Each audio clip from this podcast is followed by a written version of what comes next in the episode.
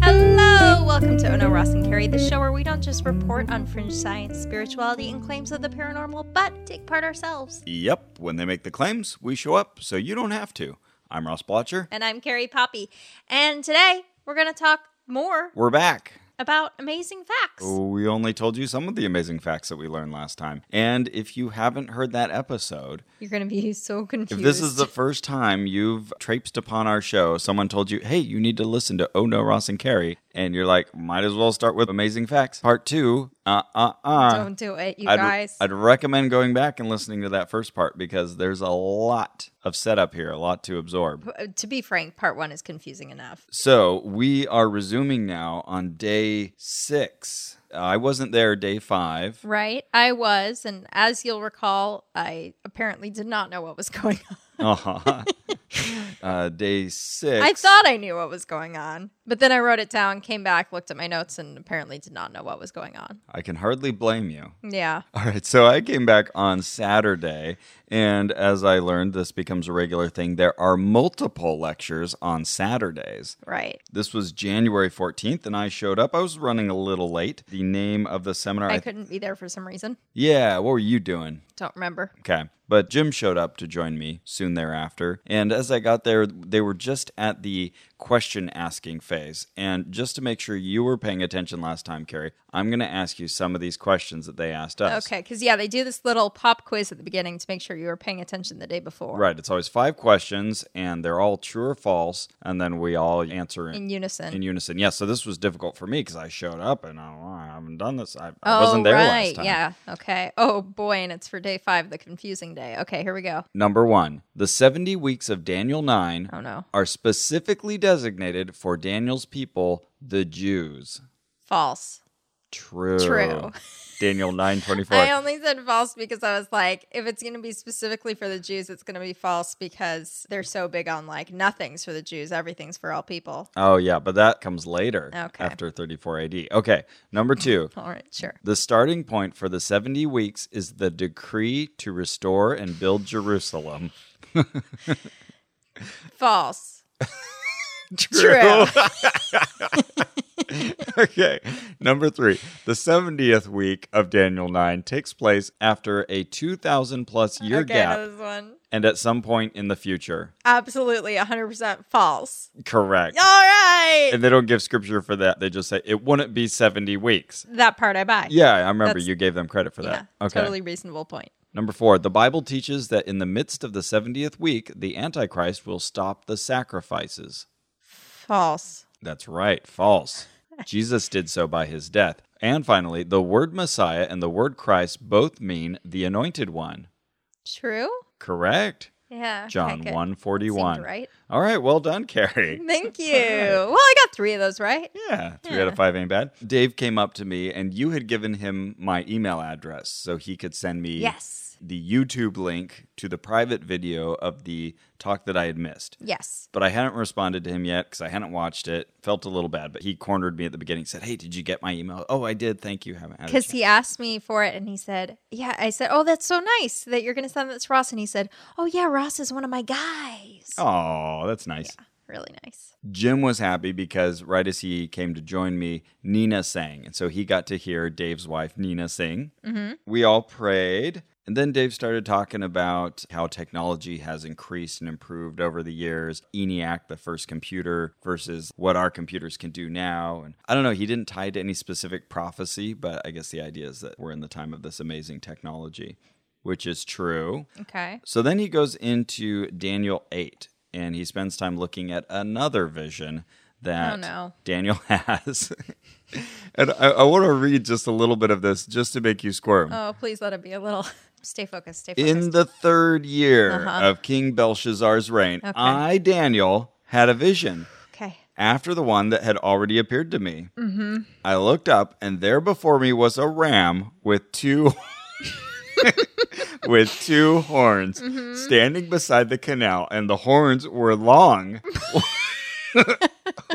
one of the horns Why, was first of all, uh, first I'll just say a ram with long horns. He doesn't even have economy of words. I saw a ram with horns, and the horns were long. Just say two long horns, Daniel. Mm-hmm. Okay, go on. That would have made sense. One of the horns was longer than the other, oh my god. Okay. uh-huh. Oh. but grew up later. what? It was longer than the other, but, But grew, up, later. What is that? Okay. Uh huh. I watched the ram as it charged toward the west and the north and the south. Not the east. Okay.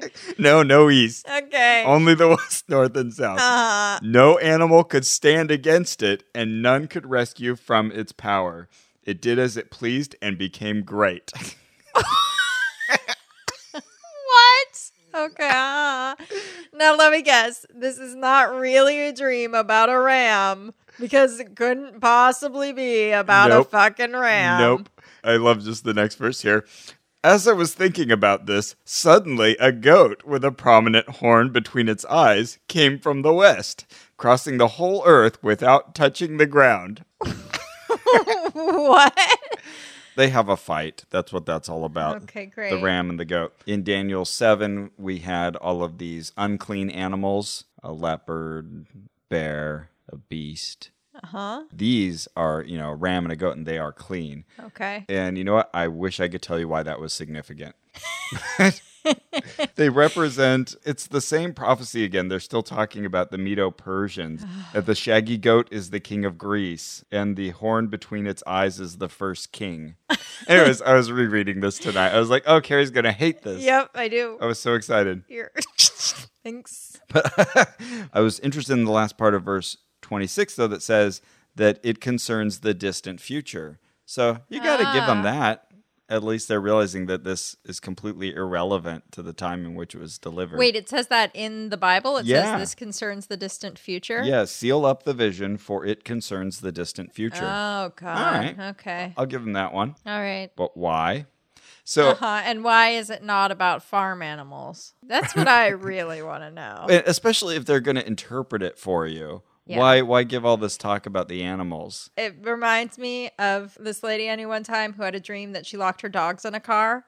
And she literally had two dogs, and she Mm-hmm. was like over analyzing the dream. I think the dream is really about how I'm locking up all my dreams and goals and how I need to like pursue all my goals and blah, blah, blah. And I was like, maybe the dream is about how you're worried you're going to lock your dogs in a car. Was her name Daniela? No. Uh, wow.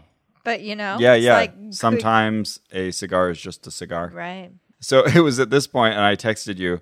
Dave said, "I love the clarity of Scripture, don't you?"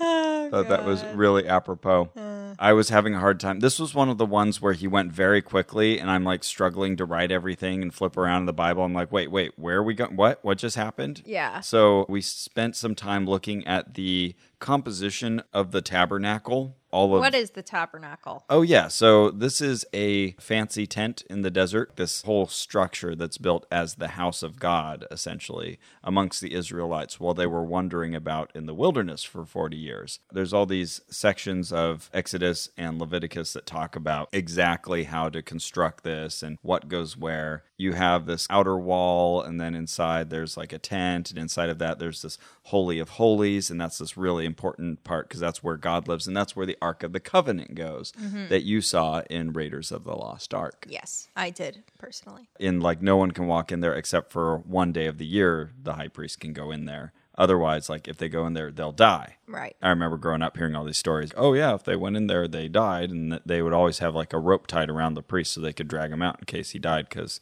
you know, he was standing in front of God's holiness. Hardcore. Yeah, he spent a lot of time going over like all the exact materials used and what exactly was there on top of the ark, including the Shekinah glory. That's a glowing light that represents God's presence. One thing I don't know if we mentioned in the last episode is that throughout all of this, David keeps mentioning, now, you know, you can stop me if I say anything that is not found in the Bible. Like But every- can you carry? Yeah. Can you actually stop him? Not really. I mean, for a couple reasons. One is that that's super awkward. Like, you Mhm. can't just interrupt a public speaker and be like, um, excuse me, I didn't follow your last point. Uh-huh. Second, you raised your hand a couple times and he ignored you. Right. Yeah. th- Um, this comes later, but yeah, if you do try to raise your hand, he'll look, kind of look at you awkwardly and then move on. Right. But And- he's got a lot of ground to cover, and these are already long lectures. so Sure. I mean, get it's an that. awkward thing to ask of anyone to do anyway. right. And third, it's very hard to put your finger on how someone is extrapolating too far from the text.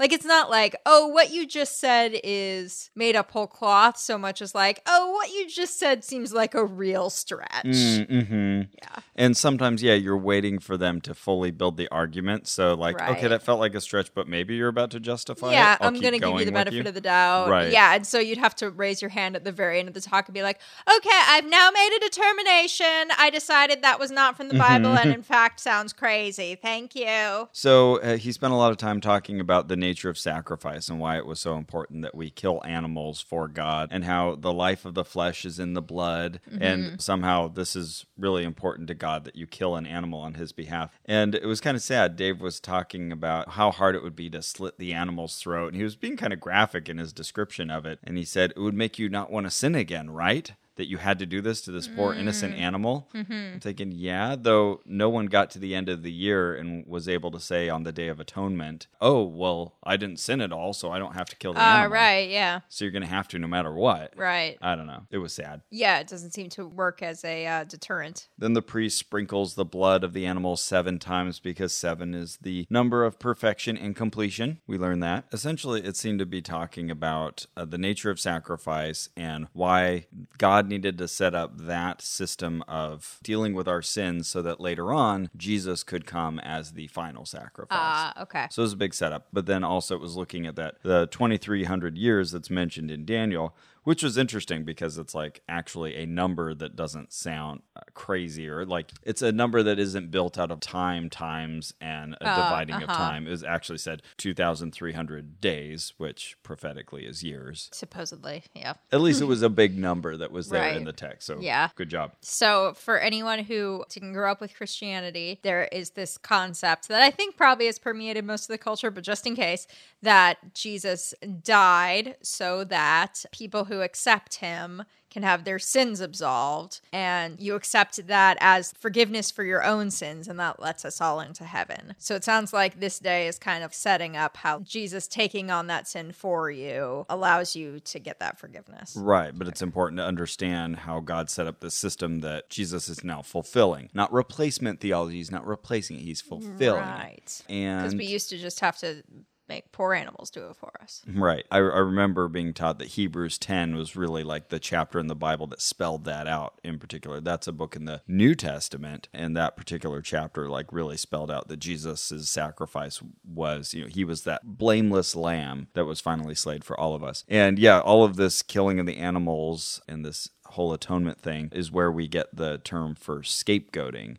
There was another ritual where they would allow this one goat to escape out into the wilderness with our sins. Mm. That is the scapegoat. And then that one goat would have one horn that was very long, and the other one would be short, but the one would grow to the east. I think you'd already covered this with your group, but uh, we learned that in AD 34, that is when the gospel will go to the Gentiles. So Right. the Jews had their chance. They were on probation. Exactly. And He then, loves his legal metaphors. and then probation was up in AD 34. So that was the main thrust of that first lecture. Then we got a little break. Uh, we came right back for the second lecture. Ooh, Uh, what was this one? the best lecture of the evening. This was God's Great Judgment. The best of two? Okay, cool. So we get back in, and Lowell does another introduction, and he asks, Is anyone here a good husband? Ooh, And I'm looking around, like, Oh, okay, this is another participatory thing. Well, uh, no one was offering that they're a good husband. I thought, Well, I'm a pretty good husband. So Yeah. I raised my hand, and he says, Oh, come on up here. I said, Okay. All I right. thought maybe I'd have some other good husbands in a room filled with like you know, 70 people or however many are here. And so I get up there, and he says, everyone else is like, this is a trap. they had better sense than I did. So I get up there and and he says, oh, "Where's your wife?" I said, "Well, she's at home." He said, go sit down. I was like, oh, all right. And so I go back to my my seat, but like everybody's like, oh, they feel like bad for me. And I hear this woman behind me after he asks, "Are there any good wives here?" As someone like tells her, "You're a good wife. Go up." She said, "I don't have my husband with me. I'll get turned away like he did." Oh. Aw. It was sad. you two should have paired up. You should have been like, this is my wife. What is your name again? Yeah. Uh, yeah. Rossina. So I got rejected as a good husband. Lol. Good old lol. LOL. so the whole theme of this particular night was the final judgment and that we are all going to be judged. So we've set up atonement and forgiveness of sins, but at the end of all this, at the end of history comes this judgment. There there was one point in here where Dave said that God gave his friend cancer. And I went, "Wait, what?" And so I wrote Whoa. I wrote that down and I assume that could only have been a slip of the tongue. But he mentioned this as a good thing because the friend accepted Christ as a result. I mean, I guess that's true, right? Doesn't matter if, God- it's just your earthly coil. Yeah, or I mean, if God Your gives mortal you coil. everything in your life, then God gives you cancer, right? I guess so, though I don't think, you know, there's plenty of bad things that happen that they would not ascribe to God. I don't know. Maybe they do, though. I don't know. Maybe. Yeah, anyways, that stood out to me, but I thought, Yeah. oh, that must have just been a slip of the tongue. Yeah. But it was for his salvation, so I guess all's well that ends well. Yeah. So then he talked about that period of time, the 2300 years that would be fulfilled. And so he started that 2300 years in 457 BC. We all remember as the command to restore, and rebuild, Jerusalem. Uh-huh. Yeah, we all remember that. So if you add 2300 to that, you get the judgment happening in 1844. oh, but that And- didn't happen. But don't you remember when when Jesus came oh, back and yes, yes, yes, yes, yes. Jesus came back, 1844. he judged the quick and the gathered dead? everybody up. He said, "Everybody, back up to heaven, please." Everyone was like, "Here we go." The world was over, and Uh-huh. then we were like, "You know what? Actually, come on back. Let's Let's keep let's living." invent the TV." Farnsworth, get on it. Yeah, so this is where he brings up William Miller. Uh-huh. And I got super excited because, for those of you who don't follow apocalyptic literature and failed end time prophecies, William Miller. also known as normal people. right. Read normal people. William Miller was this guy who rose up as a preacher and he had been reading the Bible closely and had figured all this out. And he knew the world was going to end in originally 1843. Dave didn't mention that. He just went straight to like the final prediction. But he said Jesus would come back and he had all the scriptural evidence. And then Jesus didn't come back. Uh, and so one of his acolytes again they didn't really mention this but like someone else who was kind of a follower said oh well let's revise this and turns out we were actually one year off and so they say oh yeah it's going to be october 22nd 1844 that's going to be it sell all your goods and so all these people like sell everything they own and they go meet with him on just the right mountain at just the right time and they're waiting for jesus and they wait and they wait. And this is what became known as the Great Disappointment. And so Dave even copped to that, but he said William Miller was right about the day, he was just wrong about the event. Aha! yeah. And so Ah, this course. this was the moment where I went, "Whoa, okay. So we have some Millerites here who have trickled down through some other splinter groups. So we're either talking to Seventh-day Adventists or Branch Davidians or maybe Jehovah's Witnesses." But I thought, "I bet we're dealing with some Seventh-day Adventists here." Okay, so the Millerites only have like a few groups that are extant in the world today, is what you're saying. Right. Yeah, Like Yeah. various followers of Miller then kind of created their own interpretations and how to reconcile, you know, why he was wrong, essentially. And the Branch Davidians are the David Koresh group. They're pretty much gone. Yeah. They And had we're that talking about the Waco group that Yes. went up in Yeah, that literally massive went up in flames. conflict with the government where they ended up uh, self immolating. Yeah. It was Right. terrible. One of the worst cult events in history of the U.S. yeah, so you texted me and said, "Oh my gosh, Uh huh. I think they've tipped their hand at the church that they're affiliated with," and I could not wait to hear. Oh, and also through wild coincidence, my partner Drew had just brought home the book "When Prophecy Fails" from the library, which is all about um, Ah. prophetic events. Well, it's what it sounds like, right? Prophetic events that fail and how the groups deal with them. And there's a whole chapter devoted to the Millerites. Oh, So I perfect. got to read up on him. Yeah, too funny. There's a book that I highly recommend called A History of the End of the World by Jonathan Kirsch, one of my favorite authors. Highly recommend that one. And it looks from the time of the early church all the way till now, all of these failed end time predictions.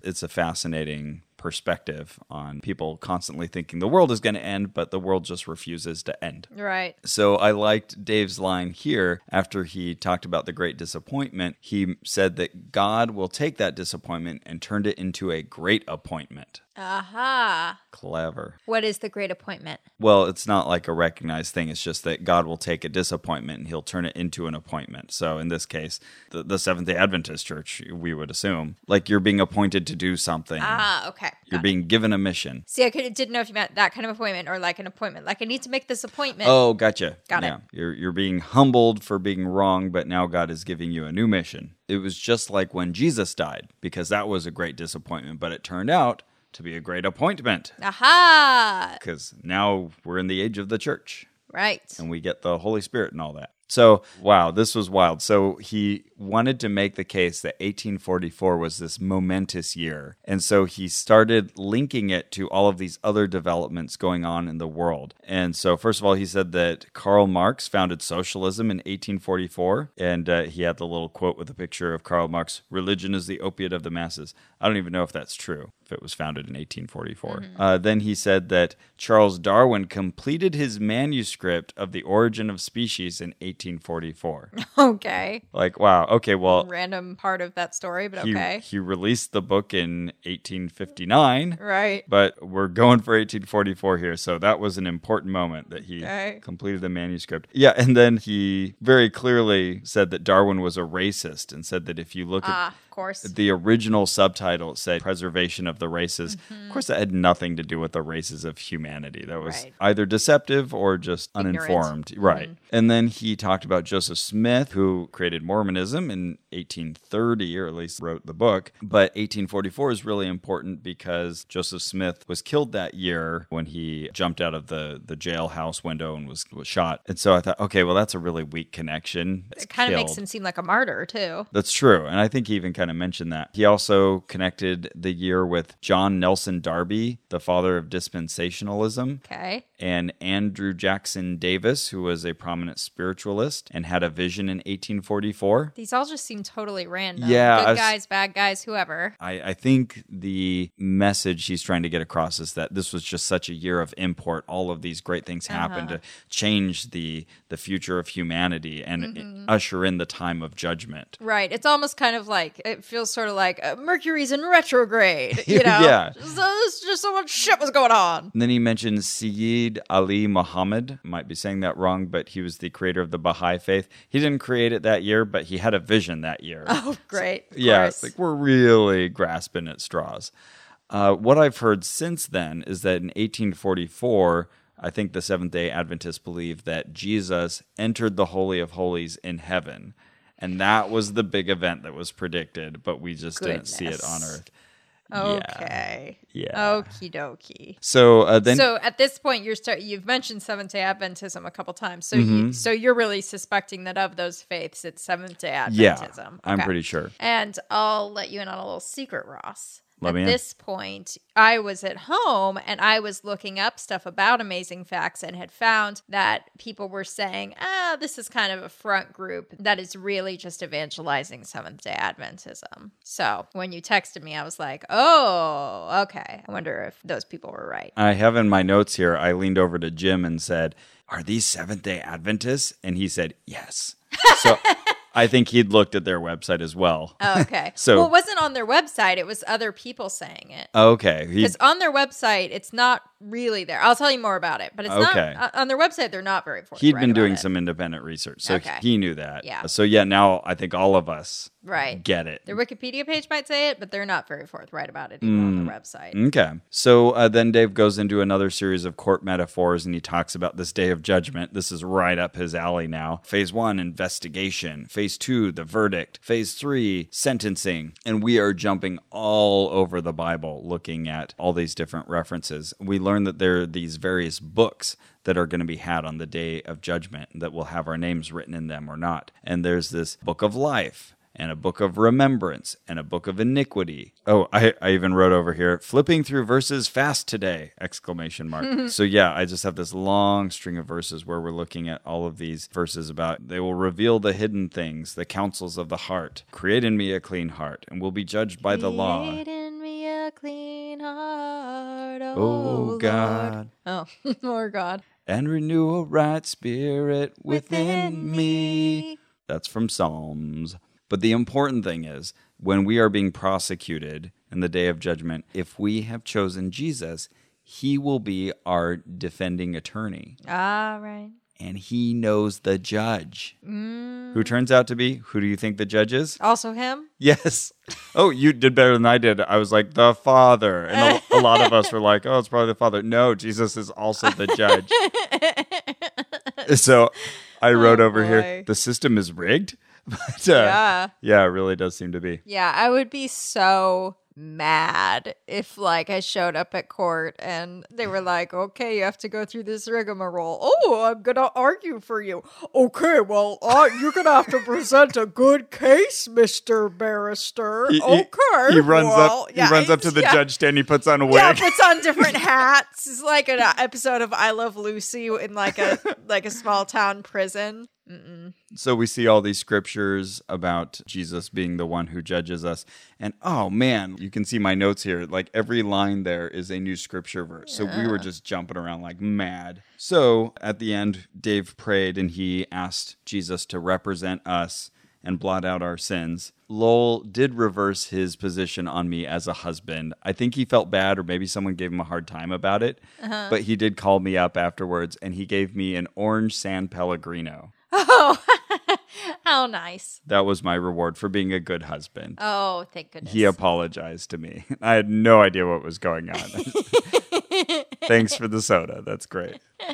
He must have felt guilty. I think so. Uh, and then we had a long conversation. Jim and I talked to Dave, and he wanted to know what Uber was. He'd never heard of Uber. Who- Wait, who did? Dave. Dave, yeah. Oh, wow. Yeah, right? Like he maybe had heard of it, but he had no idea like how it actually worked. Wow. Jim is an Uber driver, and so he was telling Dave all the details, and so we had a long conversation about that. And then he wanted to know how Jim and I knew each other, so we mentioned our trivia connection because Jim does trivia nights for King Trivia here in town. He wanted to know all about that too, so we sat around talking for a good like extra half an hour. But I'm thinking I gotta get home; it's late. I've listened to two lectures. Yeah. Flash forward to the next day. Uh huh. Try to, in your mind's eye, go forward. Uh, something like 20 hours. I was super tired after having been to a conference that weekend. Oh, yeah, that's why I missed that other one, is because I was giving a talk at a skeptical conference. All right. And when Dave asked where I was, you told him that I was giving a talk about science. yes, that's right. Thanks for doing that. I know. There were a couple times during this that I like, I don't know why. I'm usually, I think, more careful about this stuff. I'm always like, oh, don't give this stuff away, Ross. Right. But for some reason in this one, David asked me where you were, and I was like, Oh, he's giving a talk. And then he was like, A talk? Oh, is he a preacher? And I was like, No, he's giving a talk about science. Ah! I don't know. I don't know. It just happened. I just Rob. have to It just offer all happened. the information. And then there was another thing I told him about you. What was? Oh yeah, another time you were at a fuck Trump party. It was, That's a, where you were. it was on the inauguration night, and it was Yeah. a commiseration party. And, and he yeah, asked where you were, and I was like, uh, he's at a party for people who were sad that Donald Trump got elected. it's like, oh, okay. just feel the need to offer that information. No, why I wasn't just like he's at he's at a party, or I don't know, I don't know where he is. He had a prior arrangement with friends. yeah, or like, gosh, I'm not sure. He didn't say. He's real upset about the outcome he's of the election. Specifically, uh, he's very liberal and very upset about the outcome. My friend, the science speaker, oh, he's upset about our new conservative president. Please Google him more. Yeah, I Anyway. think that was pretty much the gist. But I don't think he did Google. I you guess more. not. Oh, by the way, the reason I wasn't there on January 14th, the night before, why weren't you there? because it was Ella Poppy's 10th Oh yeah. birthday. That's right. You had a birthday party at your domicile. For my dog. All right. Yes. And uh, this had been on the calendar for a year because I thought it was very funny to send people save the date cards a year in advance for a dog's birthday party. Uh, I still say it's Satan that was trying to keep you from this lecture. so I couldn't Two be lectures. there. But I'll have you all know Ella had a great birthday party with dogs and humans and soy sausages and french fries. So it was Yay. good. Okay. Anyway, uh, on the 15th, Welcome back. It's a Sunday now. We both show up. yep. And, the first And- thing I have written down is, You're an old guy, got a book. Oh, that's right. As I was going to the bathroom beforehand, the man next to me in the urinal turns over and says, Boy, I sure hope I win something. I mean, I don't think I'm as lucky as you. and I'm sitting there peeing. I turn back to him like, well, Good luck. I hope you get it. And, uh, but and then you started sword fighting with your penis. Yeah, we had to kind of duck out from behind the stall to do that, but you do what you have to. So, yeah, he won a book. And Good then job. It did, yeah. Yay. Okay, so then we did the pop quiz, and I correctly guessed that the last statement was true because it sounded defensive. I remember that. People weren't really sure about the last statement. Everyone was like, uh, I'm not sure. Okay, the last question was The judgment can be placed after 1798 because it comes after the little horn. Ah, right. Then a woman whose name I never quite got, but it sounded like they kept calling her Charo. Really? I, I always have her name down as Charo question mark. Huh. It was probably like Cheryl or something, but it just Oh. kept sounding like Charo. That's funny. I wrote Cheryl question mark. Ah, okay. Well, let's call her Charo because that's more fun. Uh huh. Charo got up to sing. She's a good singer. And she was backed up by a recording of like this swelling violin synth music. Ooh. So that was nice. And then David told us now you probably think that Jezebel is the most wicked woman in the Bible, but she's not. She's not Ross. You know who is? The, the harlot of Revelation. No, Jezebel's daughter, because she killed her grandsons. Oh, that's right. All right. Athalia was Yeah, the I name guess of the so. daughter? Something like that. I don't even know why he was telling us this, because then he just like started telling us about the I could, rapture. I could look it up, but I'm not going oh to. no, it's okay. The second coming is referenced to one out of every twenty-five verses in the New Testament. Ooh. Yeah. Yeah, talked about a lot. So yeah, we were going to talk about the rapture today. Revelation's Glorious Rapture is the name of this particular lecture. And this time, Ross, I think it was preordained because the very first verse we were to look at, which was John 14, 1 through 3, Oh, yeah. I, I just- go to prepare a place for Oh, yeah. I just opened the Bible right to that page. I Uh-huh. just opened it and there it was. And I was uh, very excited. that's pretty miraculous. Thank you. I was thinking about that because he's talking about how Jesus says that he's going to go away for us and he's going to prepare all these mansions for us. And it's really weird because you get this kind of like delayed materialism with people waiting for heaven. Oh, we don't need all these fancy things in earth because we're getting them later and they're going to be even better. Yeah. You know, it's funny. You mentioned that, and people did do that at this. And I was like, oh, that's the thing Ross was saying. But I don't remember people doing that at my churches. Hmm. I d- uh, yeah, I never took that mansion stuff literally at my church. I didn't think I actually got a mansion. Okay. But people were definitely doing that here. Yeah, yeah. Yeah. I don't remember, though, ever thinking, like, oh, I literally get a big house. He even said, God will make us places better than Trump Towers. Wow. I thought, hmm. Though usually Dave was pretty scrupulous about trying to distance himself from any sort of political. yeah, almost too much. He played pretty carefully at not making any statements one way or the other. But there were some times where it was like pretty obvious Just- which way he fell. Just what a thing to compare Jesus's mansions to Trump Towers. yeah. So this is where he talks about the thief in the night verse and says, okay, well, you know, obviously Jesus isn't a thief. This is just to let you know that it won't be expected. This is where I drew a picture of Jesus floating above the earth and someone standing on the opposite side of the earth because that's going to be a problem. We're all supposed to see him come in the clouds, Mm-hmm. uh, but what if we are at a different part of the planet where we cannot see him Earth from is there? a circle, is what you're saying? Yeah, yeah, oblong spheroid. And so that's where I first raised my hand. And Dave would kind of be talking, and you'd see he'd glance at me very briefly. So he knew I was raising my hand, but then he'd turn his head and look at the other side of the audience. So I'd give up after a while. And then I raised my hand again. He'd do the exact same thing. I'll so- admit, this first time you did this, I was like, "What are you doing? That person does not raise their hand in a talk like this. What is Ross doing?" I was I was gonna ask him like just you know how do we deal with that issue? Yeah, so he said Jesus' return won't be secret. Everyone will see it. He said it's like a lightning storm. Mm-hmm. Uh, but then I wrote down, like, well, maybe that's not the best metaphor because you can't see that more than a few hundred miles away. yeah, yeah. yeah. At some point we were looking at a verse too that mentioned the four corners of the earth, and so that's a problem because again with the logic they use, they would normally parse something like this and say, "And what shape has four corners?" And then everybody would say together, "A, A- square, a rectangle, a rectangle."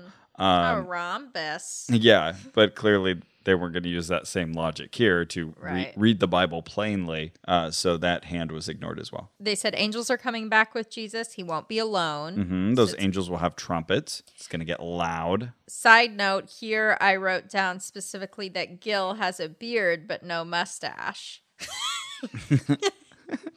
All right.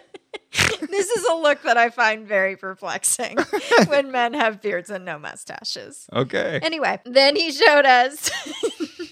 Then he showed us an insane painting of angels pulling people out of their graves. Oh, yeah. yeah. So it says in scripture that first the dead will rise. So like the the good dead, the ones who have accepted Jesus, they will rise first, and then those of us who are still alive will be caught up with them. Oh, you just assume that we're not going up first, Tom Ross? Oh no, this is the scripture. These aren't amazing opinions. No, I know, but you said those of us who aren't. Oh, I'm I'm calling us saved. Is that what you're taking? No, exception it to? sounded like you were calling us not saved, Ross. It sounded like you assumed that you and I would not be going up in the first group. No, because we're not dead. Oh, See, yeah. So you're first, just assuming we're alive. yeah. Sorry. So Typical. so first, those who are dead for some reason get resurrected, Got but it. not the wicked dead. They just stay dead. Right. This is a very important part of the theology that they represent here. I will say I'm with them on this. okay. Like, because I remember reading this as a believer and being like, oh, the, this is not what I've been taught. mm-hmm. Because you're taught, I don't know, in mainstream Protestant church, you're just sort of taught like you die, you go to heaven, you wait for your family there. That's not what's in the Bible. the Bible, I would say, is inconsistent about it. But yeah, they have a, a reading of the Bible that actually I feel is pretty consistent. But yeah, there will be a separate lecture just on that. Yeah. So we'll definitely get to that. The operative verses here for the rapture, uh, oddly enough, not in Revelation, it's from First Thessalonians 4. Starting at verse 16, it says, For the Lord himself will come down from heaven with a loud command, with the voice of the archangel, and with the trumpet call of God, and the dead in Christ will rise first. After that, we who are still alive and are left will be caught up together with them in the clouds to meet the Lord in the air, and so we will be with the Lord forever. All right. So, yeah, this one little section that talks about us rising up in the air, that's where the whole belief in the rapture comes from. Crazy. Yeah. He had us read 1 Corinthians 16:52. I noticed there that this is a place where they mention our president And the Trump will at the sound- last Trump. at yeah. the last Trump. yeah. I hope this is the last Trump. the trump will sound and the dead shall rise in 1 Corinthians 15. Oh yeah, and then David said specifically that in our new bodies we won't have any of our old ailments, and he said if you if you get migraines, you won't get migraines anymore. Woohoo! Yeah, you were excited about that. And there was a little lady behind us who said, No more wrinkles, Oh yeah, that's real cute. no more disease, no more bad knees, no more chronic sneeze. Did he say that? Uh, that's what I wrote. Oh, okay. I think maybe I was just having fun at that point. All the beautiful cities will be destroyed when Jesus returns, like a thief in the night, Ross. yeah, and he addressed that. Now let's read closely this thief in the night. Because, okay, b- here's why. Because you're listening to all this and you're like, okay, you're saying it's going to be really obvious when Jesus comes back, but what about those scriptures that say Jesus is coming back like a thief in the night, which makes it sound like he's going to be a total surprise. No one's going to expect him like a fucking thief in the night. hmm But he says, ah, da, da, da, da, da. that's a misconception that this means he goes unnoticed. It just means he comes by surprise, okay? All right, the end. I'll sign on to that. Yeah, I wrote, okay, fine, I buy this. But those who are ready won't be surprised. yeah, might be surprised by the moment, but won't be surprised in the larger sense. Yeah, he said that some people preach a secret rapture, but not so. And we were jumping all over scripture again. This was another day, really heavy on the scripture. I should count how many verses he covers in a single lecture on average. This is my Oh, yeah. this is my statistician brain wanting to know because I wrote down I think every single scripture reference that he mentioned in these lectures. In fact, I Yeah, w- what would you guess? I guess something like 30 per per lecture. that sounds right, or even low. For this entire seminar, we won't tell you just yet how many lectures there were, but I wrote 54 pages of notes. Oh, wow. Yeah. so much to cover. Also, about David, he asks a lot of leading questions. Mm-hmm. Now, some people think that the Bible means X, but does the Bible actually say that? So you just know the answer is like, no. You Mm-hmm. Right. just The know way you're exactly what phrasing to the say. question. Exactly. Yeah. Oh, yeah. He read us Luke 17, 34 to 37 and 26 to 30, which mention two men lying in one Oh, bed yes. when And Jesus returns. And he's like, now this isn't referring to anything sinister. Okay. Letting us know that homosexuality Right. is a sin. Of Is course. bad. Yes. Yeah. They very much frown on homosexuality. Oh, yeah. And then you and I laughed because the verse goes on to say, two women shall be grinding together. and then we both involuntarily started cracking Yeah. up because it was right after the admonition about two men lying in one bed. Two women shall be grinding together, the one shall be taken and the other left. And now we just picture these these two poor lesbians making love, and one's like, Where'd she go? This lecture was getting really hot all of a sudden. Oh, but one interesting thing. yeah.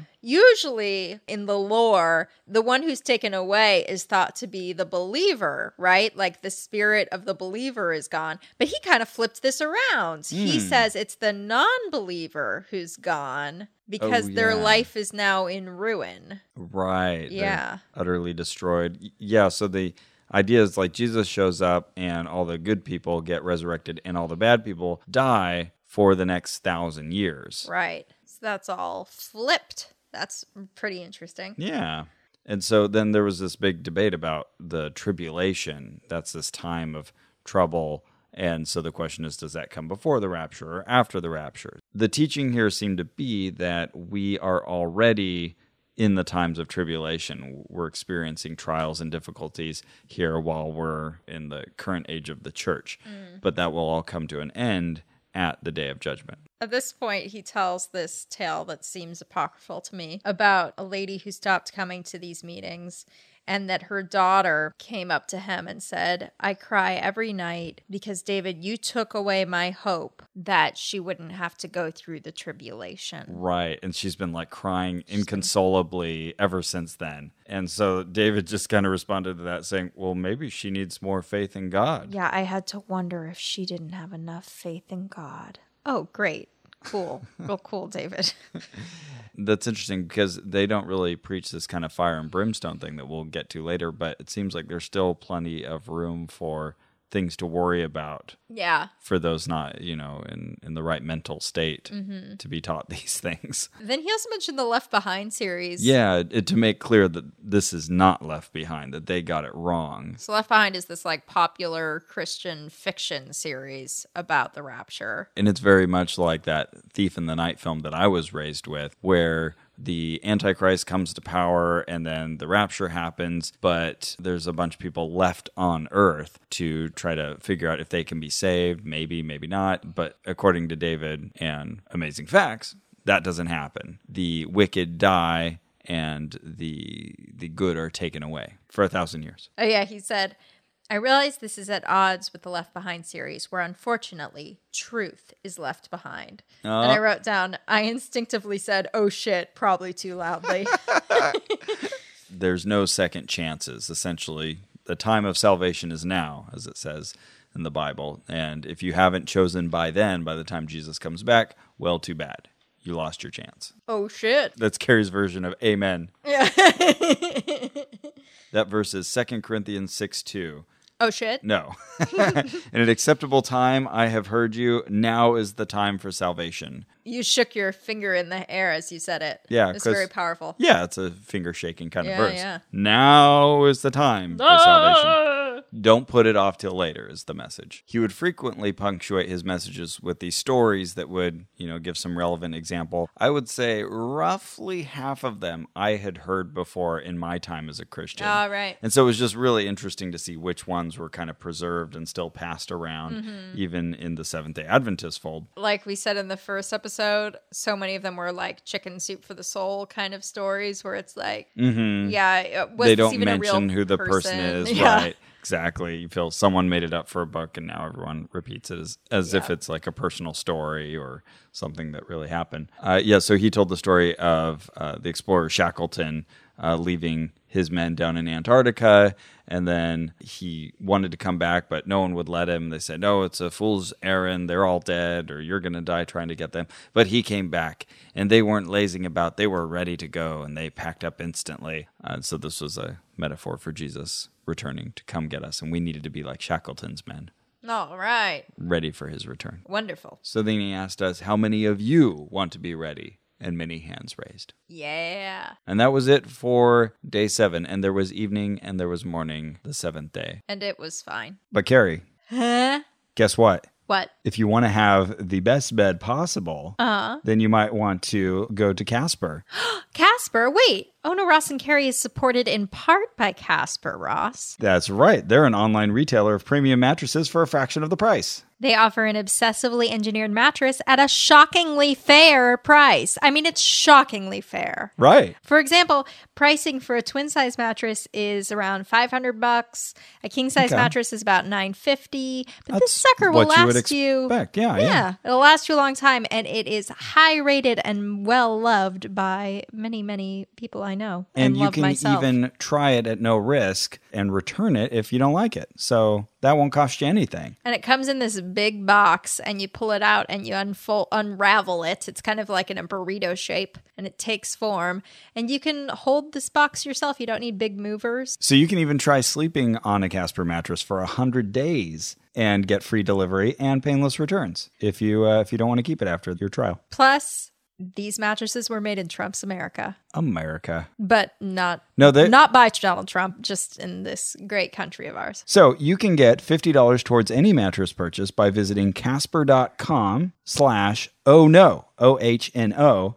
and using the promo code O-H-N-O at checkout. terms and conditions apply So I came back on day eight of the lecture series. So this would be lecture 10. and i did not A- After a while, we would coordinate and try to figure out who could go to each one because that's a lot of work. These are a lot of lectures every Friday, Saturday, Sunday, and Monday. yes So this was Monday. It was MLK Day. I was going to see my friend Mitch Silpa's show at the Groundlings, and it was great. It was about how he grew up being on a bunch of game shows. That's cool. Yeah, I had Interesting. tickets for a while. That was still Satan trying to keep you away from these lectures. Yeah, well- Which is quite a coincidence because the name of this lecture was Satan's Secret Plan Whoa! to keep Carrie away from these lectures. it's kind of funny though. Like David made this big deal about how Satan will try to keep you away, but then if you missed it, he's like, "Well, here's the video." right, right. That's true. But I mean, which is, I mean, really great that he will give you the video, but it's like, at the same time, he really wants bodies in seats. Yeah. This one was actually pretty poorly attended. I think this was the first time that we were around 50 people. oh, okay. I didn't know if He it Mm. doesn't was seem that bad. but compared to the average, which was usually 70, it felt like it was Okay. dropping down kind of from Okay. day to day at this point. Mm. First sort of precipitous drop. Mm-hmm. Dave came up to me at the very beginning and he apologized to me. He said, I'm sorry, I saw your hand the other day and I'm really sorry I didn't call on you. I just, I do this a lot and I found that when I do call on people, like then everyone starts raising their hands and we just can't keep the conversation going. So I said, Oh, yeah, totally understand. And I didn't ask him my questions then, but I did later. That is fair, but then he should not ask people to do that. Right. And tell them, like, if I say anything wrong, make sure to call me out. Yeah. Gil was doing the introductions this time, not Lowell. And he told this joke that I had heard many times about this pastor who asks his congregation, For next Sunday, I really want you to read Mark 17. All right, that's your assignment. And then the next week, everybody came back and he said, Now, how many of you read Mark 17? And then, like, everyone raises their hands and he says, Well, you're all liars. because there is no Mark 17. It ends at Ah. chapter 16. So I totally knew where this was going. He's like, all right, I've heard this so many times. Uh, it was cute. And the way he delivered it Did was people funny. actually raise their hands though? He was telling the story about the minister Oh, asking his okay. Okay, congregation. got that. it. And then Gil said something about how he used to be a thief. I wasn't sure about that. Yeah, Mm. just the way he said that. Gil's backstory is fun. Should we say? Do you want to? I, I is mean, Mm. it time? I will if if, if you want. I'll tell him if you will. okay. All right. tell I'll him. show him, you'll show him. Why don't you tell? him? Okay. Gil supposedly is okay. So first of all, Gil's like 23. Yeah, he's a young guy, he says he used to be a professional rapper. a rapper in Indiana. Though he freely admits there's not much of a career for white rappers in Indiana. He says his name was Gizmo with two Z's. Oh, I didn't know that. I looked it up. There is a rapper named Gizmo with two Z's. Gizmo. He is a black man. Oh, I can't find any white rapper named Gizmo with two Z's. But but Interesting. Gil did say I I don't know if there's any video up of me. okay. And apparently is a former thief. I don't know. Like he said that, and I didn't know what to make of it, so I just wrote it down. I really feel like this is one of those like, oh shoot, I need to have a conversion story. Then again, he said something about his three hour commute, and I asked him about it later, and he's like, No, I was just kidding. I don't have a three hour commute. You sound like the bears in Splash Mountain. well, so does Gil.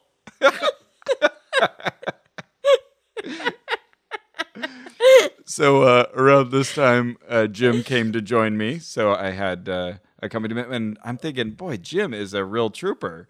You know, he doesn't have a podcast, but he is. Yeah, show- that's true. He's showing up for these lectures. He was into it. and he didn't know we were going on the first day. He just came because he was interested. Yeah, absolutely. Yeah. Dave made a few comments when he came up, told this little joke about an atheist in court one day complaining. So there was this atheist who was complaining he didn't have any holidays. And the judge said, Oh, no, there's a holiday for you, April 1st, because Ah. it says in the Bible, the fool has said in his heart, There is no God. clap, clap, clap, clap, clap, clap, clap, clap, clap, clap, clap. Mm-hmm. And then he was on a roll, so he shared some other atheist humor. He said, It's just like an atheist in a grave, all dressed up and no place to go. Clap, clap, clap, clap, clap, clap, clap, clap, clap. if I were that atheist in court, I'd want to be like, okay, can I have April 1st off then? right. it, it really, we'll get to their theology later about what happens when you die, but but really, they think everybody's all dressed up with no place to go. True. So, hmm.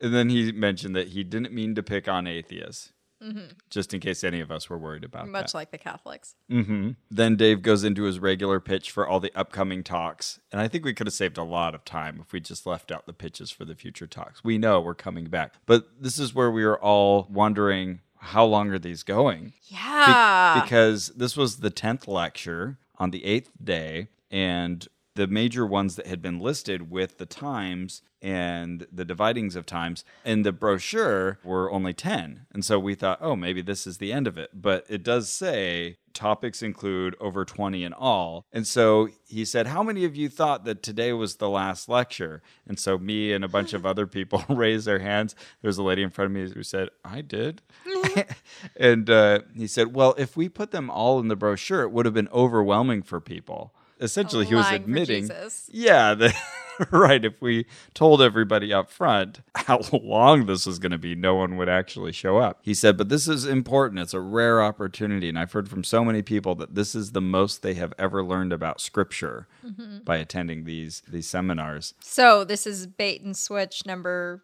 Three. I, th- I think we kind of dropped the ball in our counting, but at Sure. least three. Yeah. And then they asked who has been here every night, and about 10 people raised their hands. Uh, he told them, Good news! You are allowed now to keep your Bibles. Hey. You can take those home with you. God, that's a good looking Uh, Bible. But don't worry, however many you've missed, after you've attended 10 total, you are welcome to keep a Bible. should've- I could get the Bible the next day I was there, legitimately. So this lecture was all about sin and the law. He set it up by saying that the wages of sin are death, of course, as we all know from Romans 6:23, we all Mm-hmm. know that.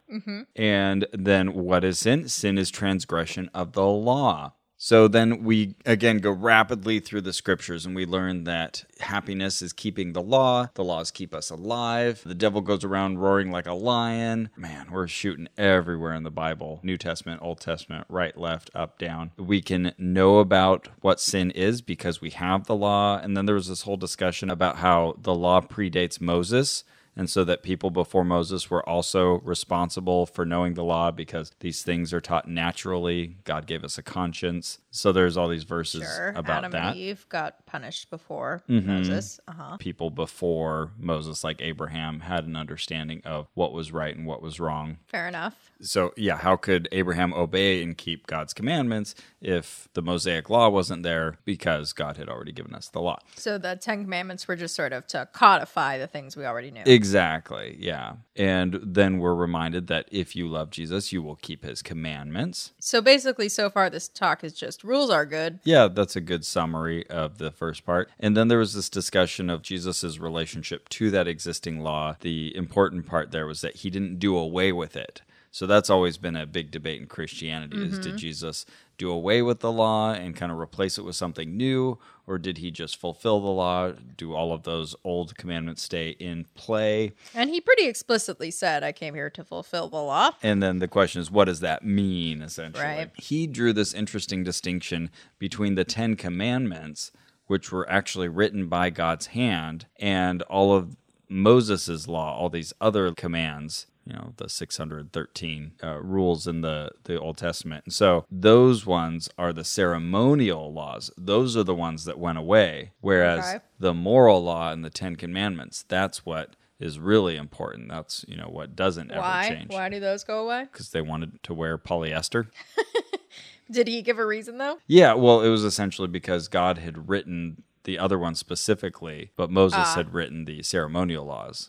So those aren't as important. So yeah, there was a little kind of diagram about that. The the other common debate in the church is between faith and works and you know how much of your salvation is just accepting God's grace and how much of it is you actually doing things to make the world a better place. So their takes seem to be pretty much that if you have grace, if you receive that, then just naturally you're going to want to do these good things, but that the focus shouldn't be on the works themselves. That's not how you're saved, which is what I was raised with. So that all sounded very familiar. Yeah.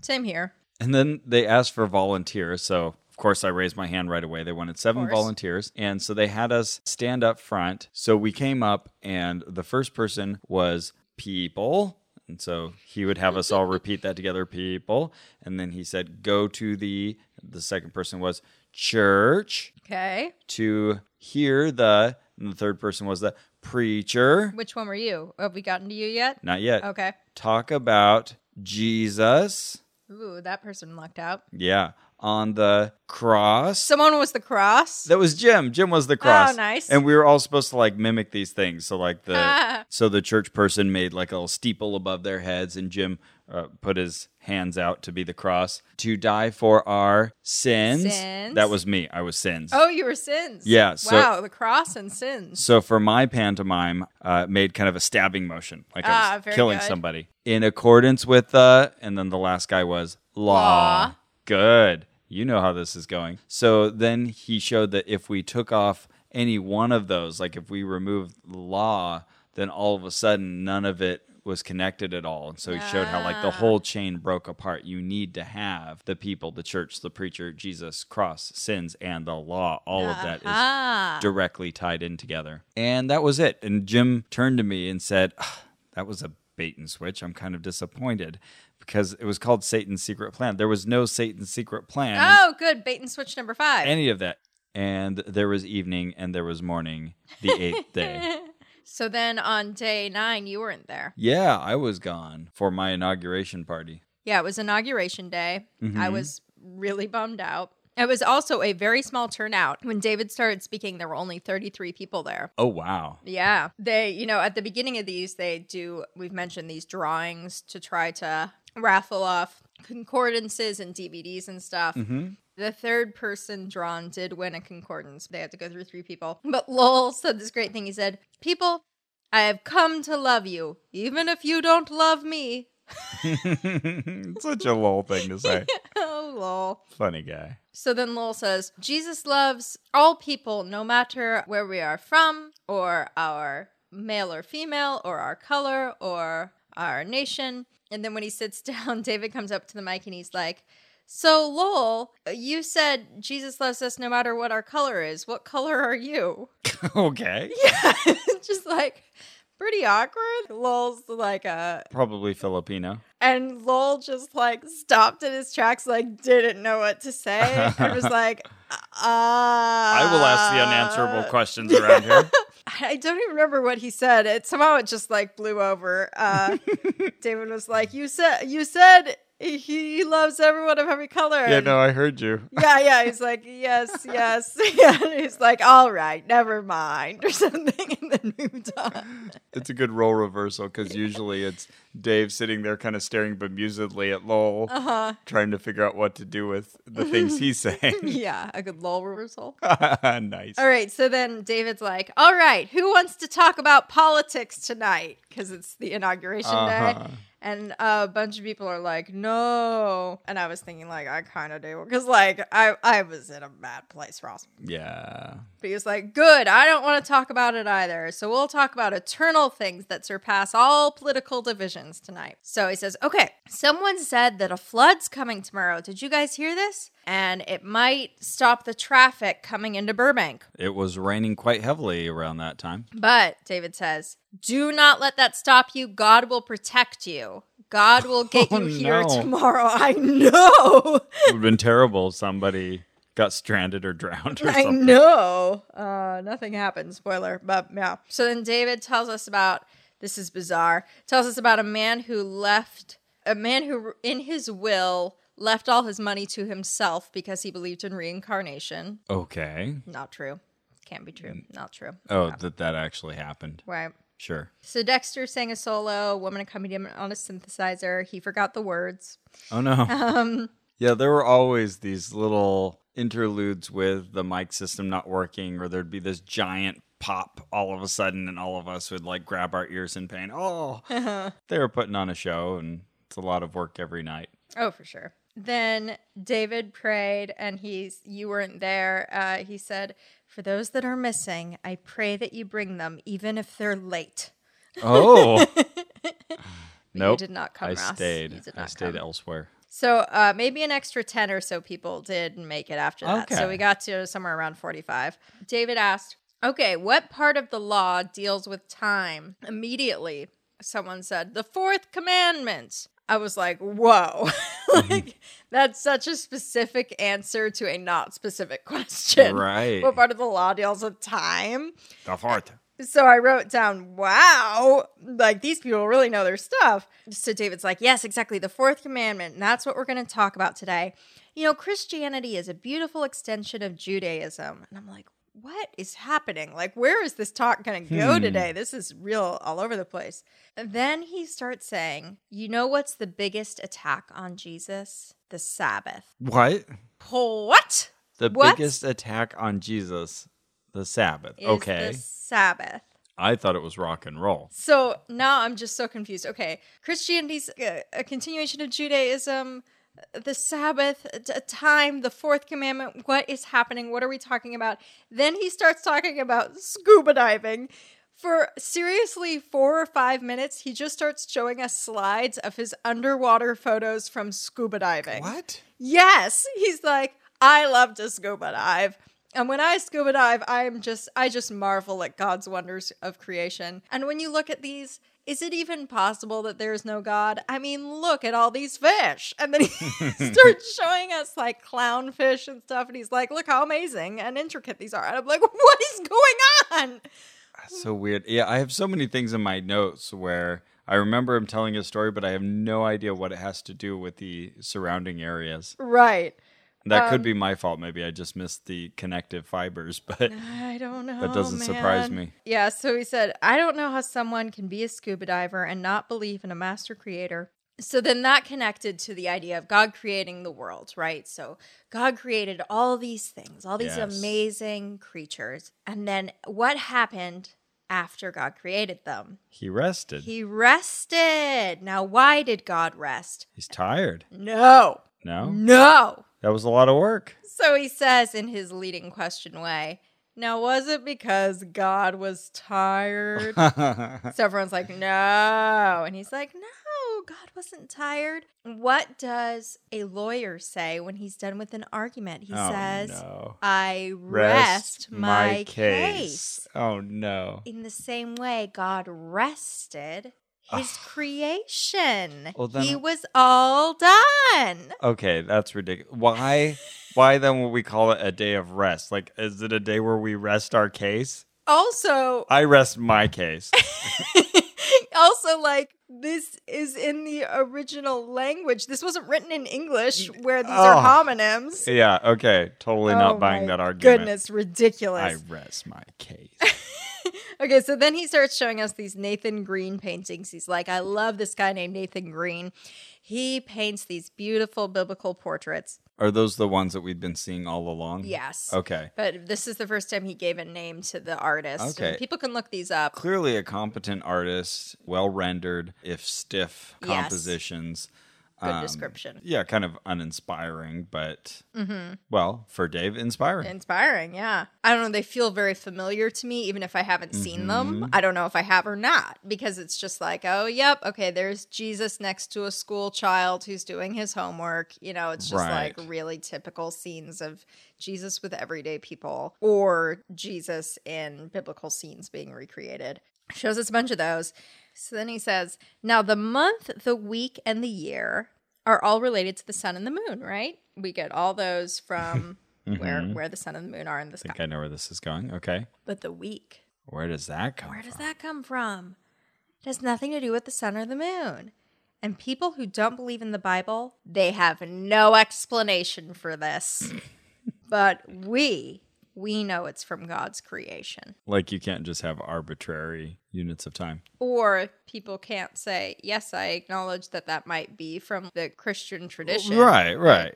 But that doesn't make it true. Right. What does he say about Thursday being named after Thor and Wednesday after Odin Didn't mention it. and Friday after Frigga? So, okay, so then he says the Sabbath is a perpetual memorial. If we'd always kept the Sabbath, we wouldn't have evolutionists and atheists. yep, mm-hmm, that's Oh, right. what? If you look at Mount Rushmore, you know that that's created, therefore, Earth is created. Oh no.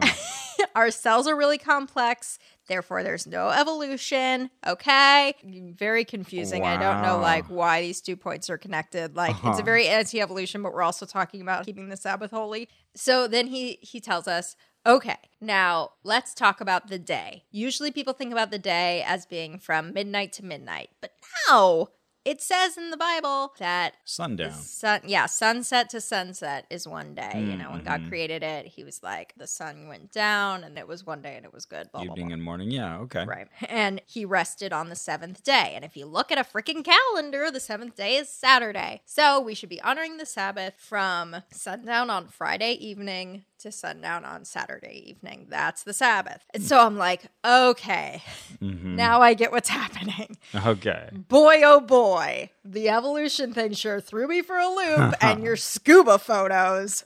But okay, you're just pitching me Seventh day Adventism, Sabbath day. Right. I don't know why this is in the middle of your Revelation seminar, but okay, that's Right. what's happening. Yeah, yeah. What does this have to do with the end times? Right. So then I text you and I'm like, oh my God.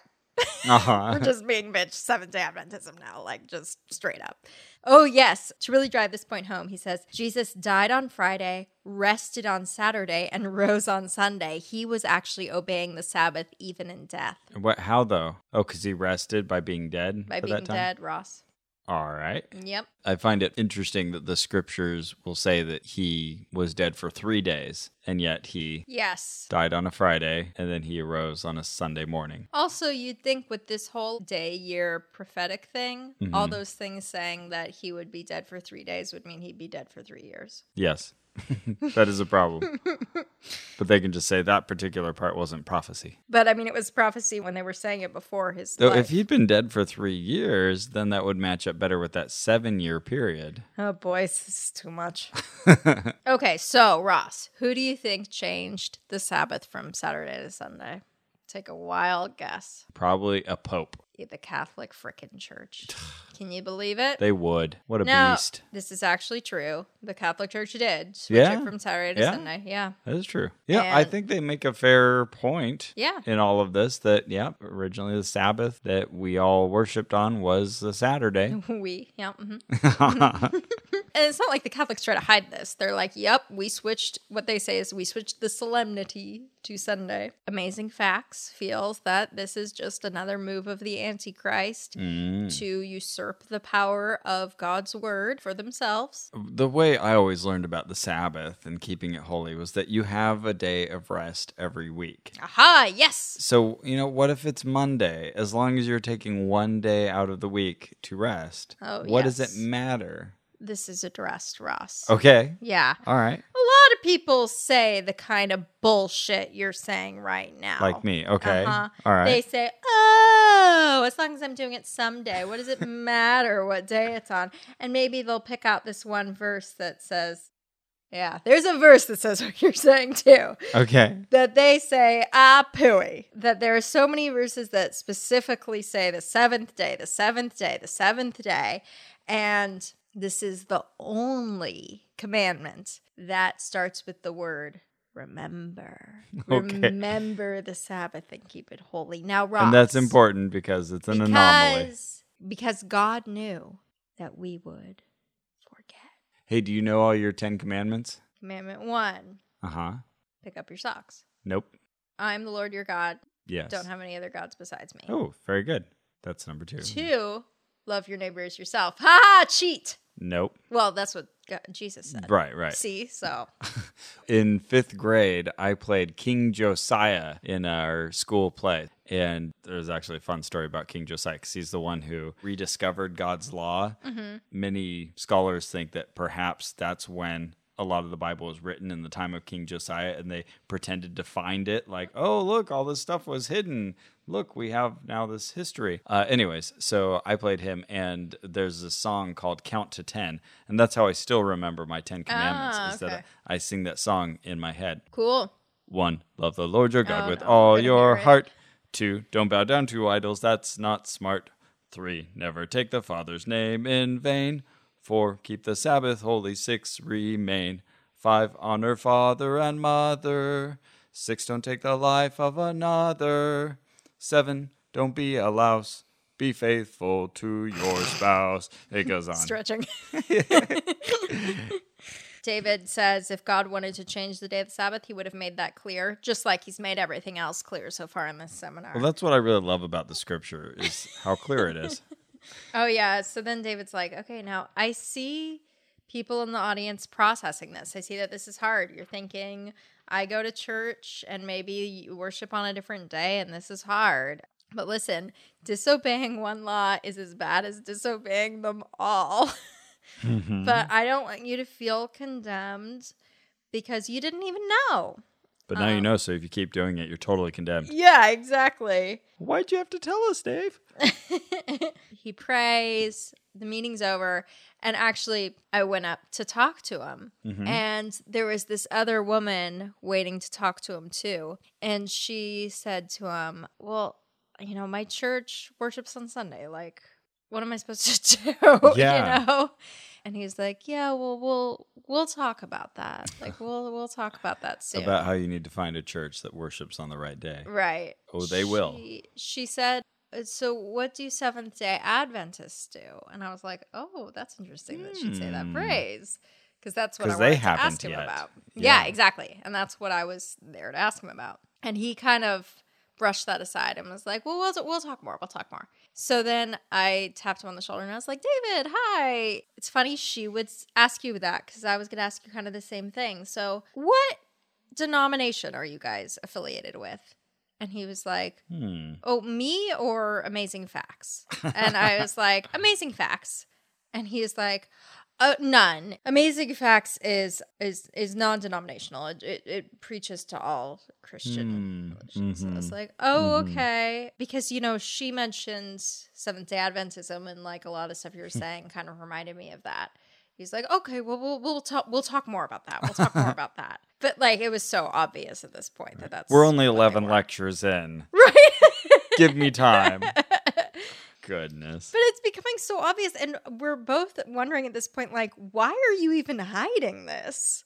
What's your game? You know, Right. so Well, strange. So, yeah, at this point, we don't know how many lectures there will be total. Mm-hmm. No idea. No way of knowing. And we don't know what church they represent. Yep, At least they won't say it. yep. So weird. That was the first day that I was just like, what the heck? Yeah. Yeah, Where we've left the end times altogether. yeah. Oh, but Ross, Yes. do you like Maximum Fun? I love Maximum Fun. Do you like the other shows on the network? They're great. What about this one? The Dead Pilot Society podcast brings you hilarious comedy pilots that were never made, featuring actors like Aubrey Plaza, Andy Richter, Paul F. Tompkins, John Hodgman, Adam Scott, Molly Shannon, Busy Phillips, Tom Lennon, Anna Camp, Laurie Metcalf, Alicia Day, Michael Ian Black, Adam Savage, Paul Shear, Ben Schwartz, Skylar Aston, Mae Whitman, Josh Molina, Ben Feldman, Nicole Byer, Jason Ritter, Sarah Chalk, Steve Agee, Jane Levy, Allison Tolman, Danielle Nicolette, Casey Wilson, Anna Ortiz, Lorraine Newman, June Diane Raphael, Kiernan Shipka, Ed Week, Zach Knight, and Carrie Kenny Silver, John Ross Bowie, Jamie Denbo, Janet Varney, Alessandra Torres, Rich Summer, Natalie Morales, Matt Gorley, and many more. Listen at MaximumFun.org, iTunes, or wherever you download podcasts.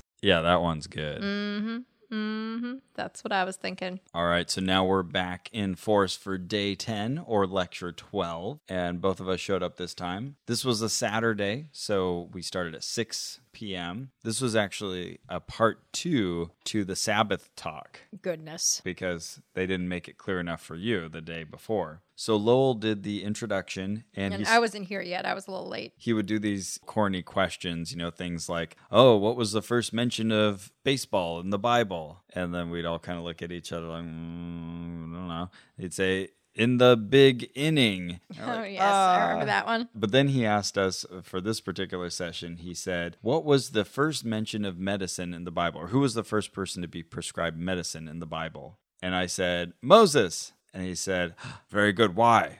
And I said, Because God gave him two tablets. That's so dumb.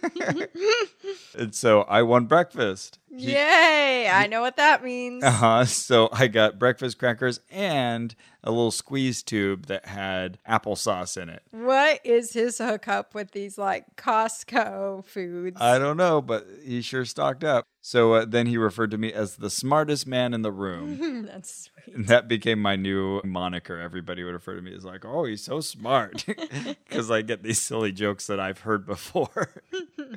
I really don't deserve credit for that. Uh, so then we did our five questions per usual. And I always took a picture of the final slide of the five questions. So I'll be posting those to Facebook. But so- yes, you were very diligent so about you that. can follow along. So yeah, we launch back into the Sabbath, and I wasn't there for the previous day, so this is new to me. But then Carrie arrives around this time, like, no, we're still talking about the Sabbath. Are you kidding me? Uh, so we learn that Sabbath was established at creation, and we look at Exodus 20, where the Ten Commandments that we all mostly know is located. Oh, he does a quick aside to promote some of the upcoming talks and lets us know that tomorrow we will be at a different location. right. So we'll talk about that uh, a suspicious location. with the next day. I have to say the uh, attendance kind of was back up again this particular day. We had about 70 people there uh, at the Holiday Inn in Burbank. We were also given a homework assignment. He wanted us to read Revelation 20 before the next service. right. I read it four times. oh, I read it one time. Well. Nina then sang for us a song called Temple Made of Time. Oh, that was pretty. I liked that. Yeah, and it even mentioned, I think, in the song that Sabbath is Saturday. Oh, right. So then, Wouldn't it have been great if that was just the whole thing? The Sabbath is Saturday. I just want to be clear. It's not Friday. It's not Sunday. was partly the gist of the song. SNL is on the Sabbath. Ah. If you work for SNL, you're not doing it right. then Dave gets to his knees to pray again, as usual. In the prayer, he mentioned that we are not an accident, we are not the product of an explosion.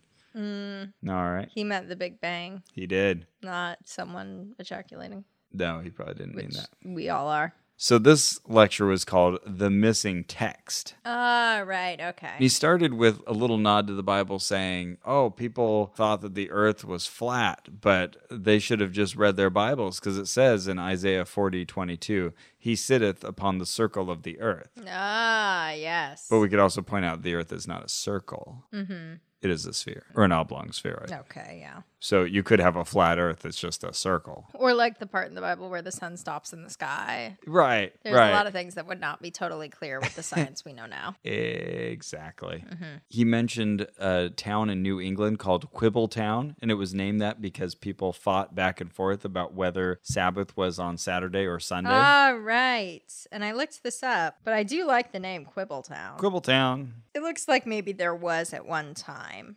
Oh, okay. Because now there's a Piscatawny, New Jersey, that has a Quibbletown Middle School in it. So Hmm. um, All right. I'm going to not call foul on that. Sounds good. Um, we were then introduced to eight texts for the first day. So these were just texts letting us know that Sunday was unanimously in the Bible described as being the first day. We're, we're happy Okay, to we get it. cede that point. Yep. Fair enough. It's so funny how denominations will like cling on to these things as like the most important thing to hammer home. Right. You know, like s- for some, it's like baptism by water or baptism by immersion. For some, it's the Sabbath. For some, it's what you eat. You know, like, no, Mm, Right. this is the thing that we do different. So it's the most important thing. Right, exactly. He wanted to clear up some of these fence posts. Again, his analogy for parts of scripture that don't line up perfectly with what they see as the central message. So in John 20, there's like a mention of the church assembling on a Sunday, but he wanted to make it clear that no, no, this was just for one special purpose. They were they were scared, so they got together that day. And then he mentions that they had been meeting so much, they were so tired that one of them fell out of the rafters. Oh yeah, like, Eutychus in Acts 20. Uh, he was so tired he fell asleep like from the third floor. And then Paul brings him back to life because he fell so hard he died. yeah. And then there's also 1 Corinthians 16. And some people think Paul is telling us to collect offering during a Sunday service, but they were just hungry that particular day. So he had some little excuse for why that was an example of having church on a Sunday. But this really brings up a good point. What if on Saturday you do keep the Sabbath? What if you worship that day? You don't work that day. You study your Bible all day, but you also attend a service on Sunday. You know, I mean, I don't see what the problem Yeah. would really be. Yeah, Later, an analogy he'll use is like putting up flags for two nations that are at war. If Iraq and the US are at war and you put up the Iraq flag and the US flag, it's just not clear which side you're on. He's very clear that, like, he thinks you need to be on the side of the Sabbath keepers. Right. So then he goes through a long list of other churches, uh, the Anglican Baptist, Church of Christ, Congregationalist Church, and like certain people from each of those churches and them admitting these various quotes that he is called that Saturday is actually the day of worship and that it's kind of arbitrary that Sunday was chosen. So he gets all this support from different members of different denominations. We get it. yeah, oh man, dead horse being beaten Yeah. mercilessly. We didn't need this second talk. I wrote here in my notes, is it really this important? so, yeah, then we're told that Satan really has this urge to substitute the need for worship. And then Sunday is compared to worship of a sun god. It's like even there in the name Sunday. Oh, on. It's pagan. He keeps using the word paganism, but it's one of those situations where I don't think Mm-hmm. like a that word catch-all for means it. Mm-hmm. what you think it means. Yeah, exactly. And that's how I was raised with the word pagan, where it's just anybody who's not Christian is pagan. Yeah. Dave can pretty much just refute something by saying it came from paganism, then we all know, like, oh, well, Mm-hmm. that's bad and wrong. There was a lot of church history looking at when this transition took place. In 364 AD, Christians were prohibited from Judaizing, and so moving to Sundays was seen as a way of kind of distinguishing one from Jewish practice. That kind of drove that transition as well. And it wasn't until the Council of Trent, January 1562, that the Archbishop of Reggio declared that tradition trumps scripture. So this was just this huge, horrible thing. Like, look, they admitted that their tradition was more important than scripture. Fair enough. And he had a quote from St. Catherine saying, We should logically become Seventh day Adventists. If we're to honor the real scriptural tradition on the Sabbath, then we would all be Seventh day Adventists. Another Catholic was quoted as saying that the Seventh day Adventists are correct. So, this was, I think, one of the first times that we actually heard the term Seventh day Adventist. in Mm-hmm. Out this- of David's mouth, yeah. Right, in this lecture series. He goes to the encyclopedia, he goes to the dictionary, all to establish that Sunday is the first day and Saturday is the seventh day. Yes, we get we it. So we get it. it. We couldn't get it any more than we do. I wrote here Carrie is bored. oh my goodness. I could see you falling out of your head. And he even asks, Is God so particular? Yes. he didn't like Cain's sacrifice. He punished Lot's wife for looking back. He really cares about Those are Old Testament stories about people committing sins that you would think shouldn't be sins, but not such a big deal. yeah. looking back And towards then Sodom he and punished them Gomorrah. in terrible ways. right.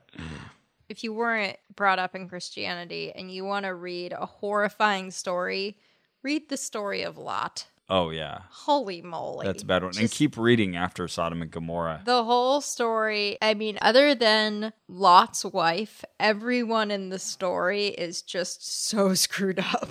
Poor Lot's wife gets punished, and she's the only person who, like, you're like, okay, you're okay. But Yeah. everyone else, you're just like, what's wrong with you? Yeah, Why wh- is everyone in this story like such a fuck up? Lot is awful. Like he offers his daughters to the crowd, like, here, have your way with them. Yeah, rape my daughters. But leave these men of God alone. Oh my god, everyone's terrible. Anyway, go on. Then David tells this long story about this prison camp where this man is sent and he refuses to work on Saturday. And so he's beaten and he's put like in this box for many hours and days on end, but he still keeps refusing. And then finally, the, the supervisor allows him to do that and he's rewarded for observing the Sabbath. And so the, the message was even if you are persecuted for it, even if you lose your job, it is worth it to not work on the Sabbath. Wasn't this a Ukrainian story? It was Ukrainian. This was one of the This is probably the second or third time we heard him mention this story is from the Ukraine where my wife is from.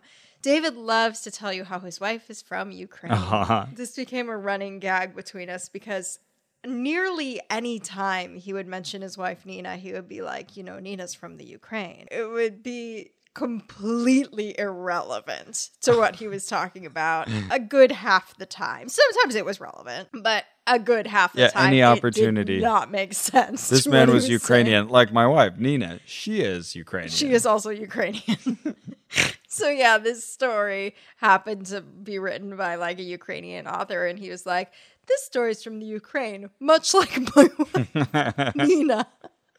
okay, got it. So, what we learned that day is the same thing that you learned the previous day, which is that God will always help you find a way to not work on Saturdays. Great. And if any of you are still unconvinced, if you need more info on this, you can go to sabbathtruth.com. They've got a website dedicated to this. And that was it for lecture number 12. But we stuck around because next came investing for blessings. And I was kind of interested in this one like are they going to give us financial advice from the Bible? But still we're we're far away from the end times. So at this point we were already running late from the previous one. It was like 8:20. I'm thinking, "Oh, when am I going to get home?" But Dave always promises us the second lecture is the shorter lecture. Right. I won't run my mouth off. So, this is going to be all about how I should invest my money, how I can earn big dividends. No. What? Dave leads with one of those leading questions Does Jesus care for us? No.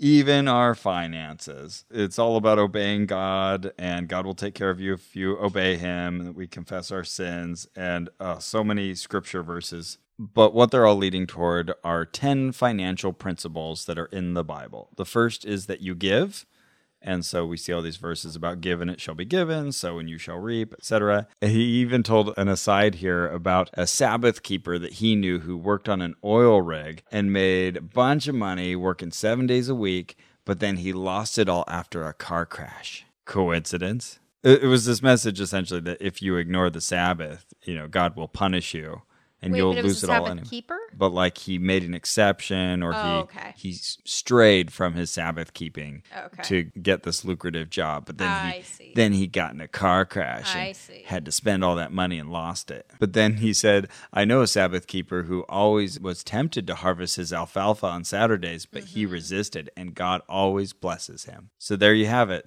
Those two anecdotes should show you. If you give tithe, God will use funny math to bless you. Oh, right. As long as you give 10% of your income, like you'll just always be able to pay your bills. Right. And he told the story about how once the IRS audited him and they ended up owing him $9,000. dollars Mm-hmm. So this is just, you know, God will find ways to work the financial system. And if you're faithful to him, you're going to get these special breaks. So he lets us know that we can all be stewards, we can be part of his family. Thought that was Ah, pretty 'cause cute. His last name's Stewart. uh huh. Then he jokingly mentioned that I have a wealthy father. And everybody said, Amen the other financial advice. So number one was give. The second principle is keep the Sabbath. Number three is tithes and offerings. They want you to give 10% of your earnings Mm-hmm. to the church. And this is where I was gearing myself up. I felt like, oh, they're going to do like the big pitch Yeah. at the end of this. I remember writing a note to you like, are they going to ask us for 10% of our income? yeah, I know. I was really like gearing myself up for that kind of pressure pitch. Yeah. They're saying that you're returning the tithe. It's not even yours to begin with. You're Right. giving this back to God. It's not like those pagans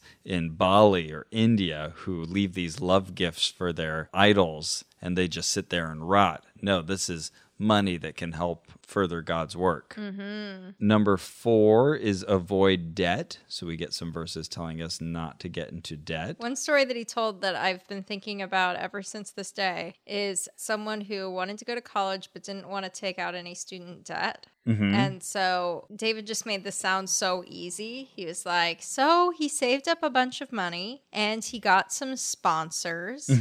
He worked and he graduated with no student debt. And I was like, Whoa, tell me more about these sponsors Right. because it sounds like your Seventh Day Adventist church like has some sweet hookups for college students, is what this sounds like. That'd be nice. Number five, avoid getting rich quick schemes. That's good That's advice. good advice. Yep. Absolutely. Better advice is probably how to identify them, but Sure. Yeah. But, you know, step in the right direction. yeah, yeah. Uh, he talks about uh, a woman who lost $400,000 to a Nigerian scam. Oh yeah, heartbreaking. Yeah, super sad stuff. Uh, then he mentions not to gamble. That's a sin. And he says, I bet you can't give it up. Ah, See very what good. he did there. Number six, make wise investments. Number seven, save. As Proverbs 21 says, the foolish man spendeth it up. Number, These seem like kind of obvious tips. yeah, you know, fine. Number But yeah, eight, yeah. be content with what you've got.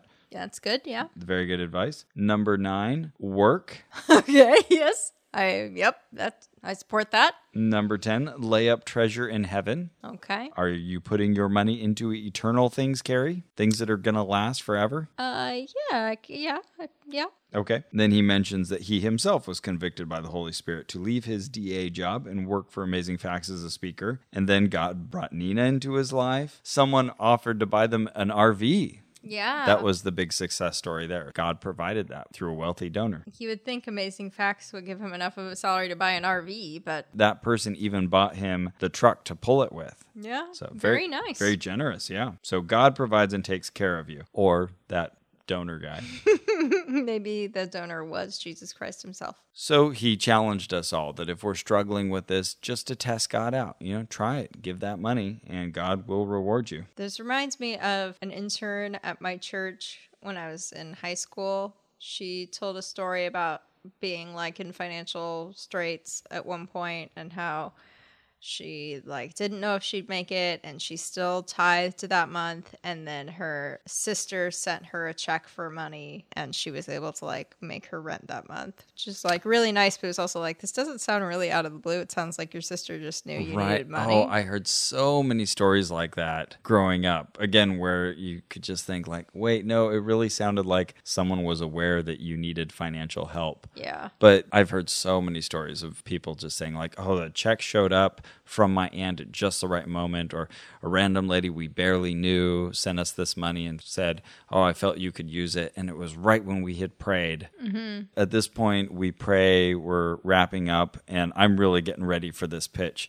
And Lowell even has ten people in the audience stand up, and he says, "These are the faithful tithers from our congregation." Who have made this possible? Like they've paid for this seminar. So we're like, oh, thank you, and kind of clap for them. But David then makes it very clear that we are not expected to give them money. That they don't we even are guests yeah, and they said we don't even take donations. Yeah, it was like a very clear injunction that we don't want your money right now. Uh, so I was impressed that they really weren't trying to make a, a big cash grab. Yeah. then and there, oh for sure there is a different bait and switch happening but it's not a financial one indeed. Well, that was it for day ten and lecture thirteen. But is it over yet, Carrie? no No, we have no idea how many more there are, but we know there's another one the next day on Sunday. We kept seeing these pitches coming for future ones, and it just kept extending farther and farther into the future. So we'll stop there, but we'll be back with more stories of what we learned in Amazing Facts Part 3. And let me tell you, just a little cliffhanger here. We'll find out a little more about Doug Batchelor, the person who founded Amazing Facts and leads Amazing Facts. Indeed. And there are some amazing facts about Doug Batchelor. Ooh, boy. I can't wait to tell you some of which you don't know yet, Ross. Hooty doody doody. And- Yeah, just the ones that I know are wild. Oh man, it's a good time.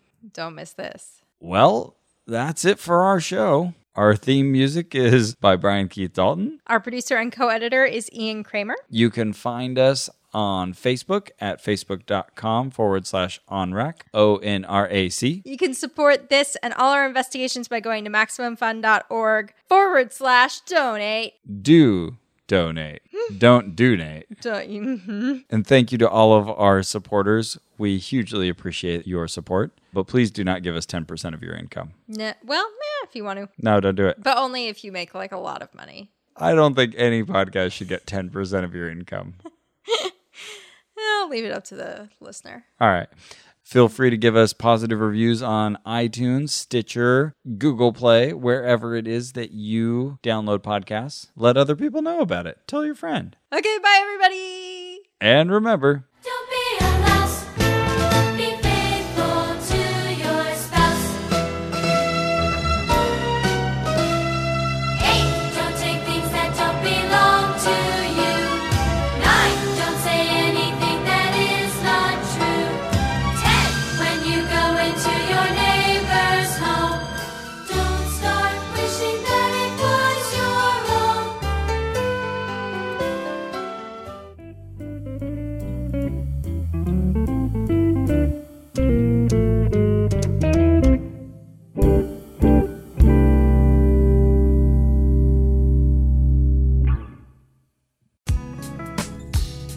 My name is Patrick.